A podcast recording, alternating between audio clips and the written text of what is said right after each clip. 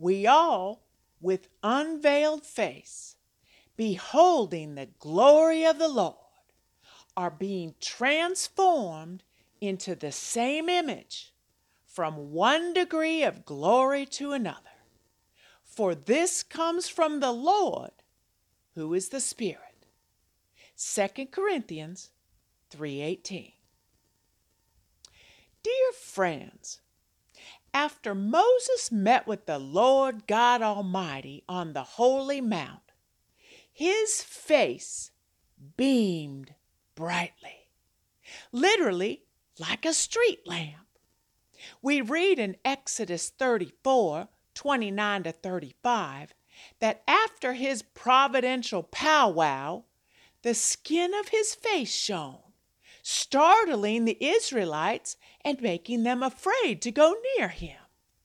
Though there are lots of lessons in Exodus concerning obedience, or lack thereof, God's faithfulness, and more, I want to muse a moment on Moses.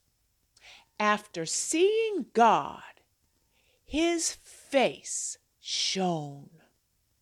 Are you radiant after spending time with Jesus?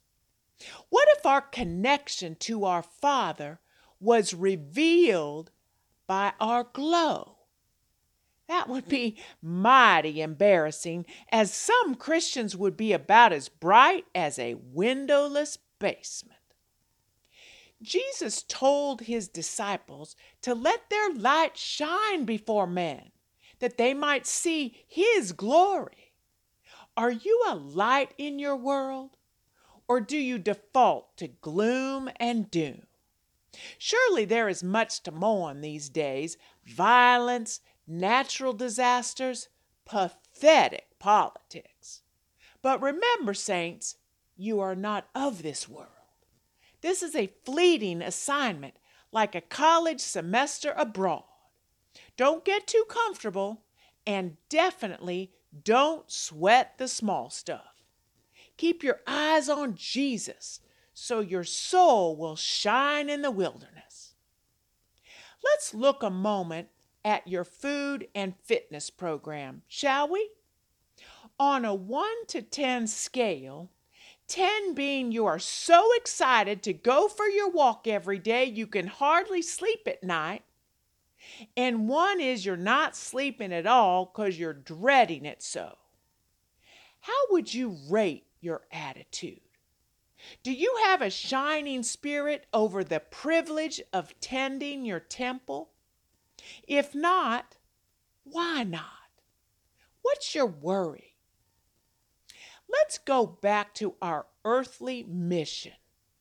God has you on this ball at this time in your hometown for a purpose, and that is to reveal his glory. According to 2 Corinthians 3:18, you are slowly being conformed into his image from glory to glory, step by step, as the Holy Spirit sanctifies you. You are being transformed by the renewing of your mind. And when your brain is beaming, your face will be too.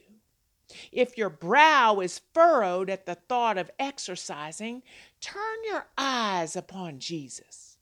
Go to the mount to receive his encouragement. 2 Corinthians 3:18 says, "We all with unveiled face, beholding the glory of the Lord, are being transformed into the same image from one degree of glory to another. For this comes from the Lord, who is the Spirit. Our radiance comes from Christ. Our enthusiasm and exuberance are fueled by the Spirit. If your light is sputtering, get yourself back into His Word, for the joy of the Lord is your strength. Live well. Grace.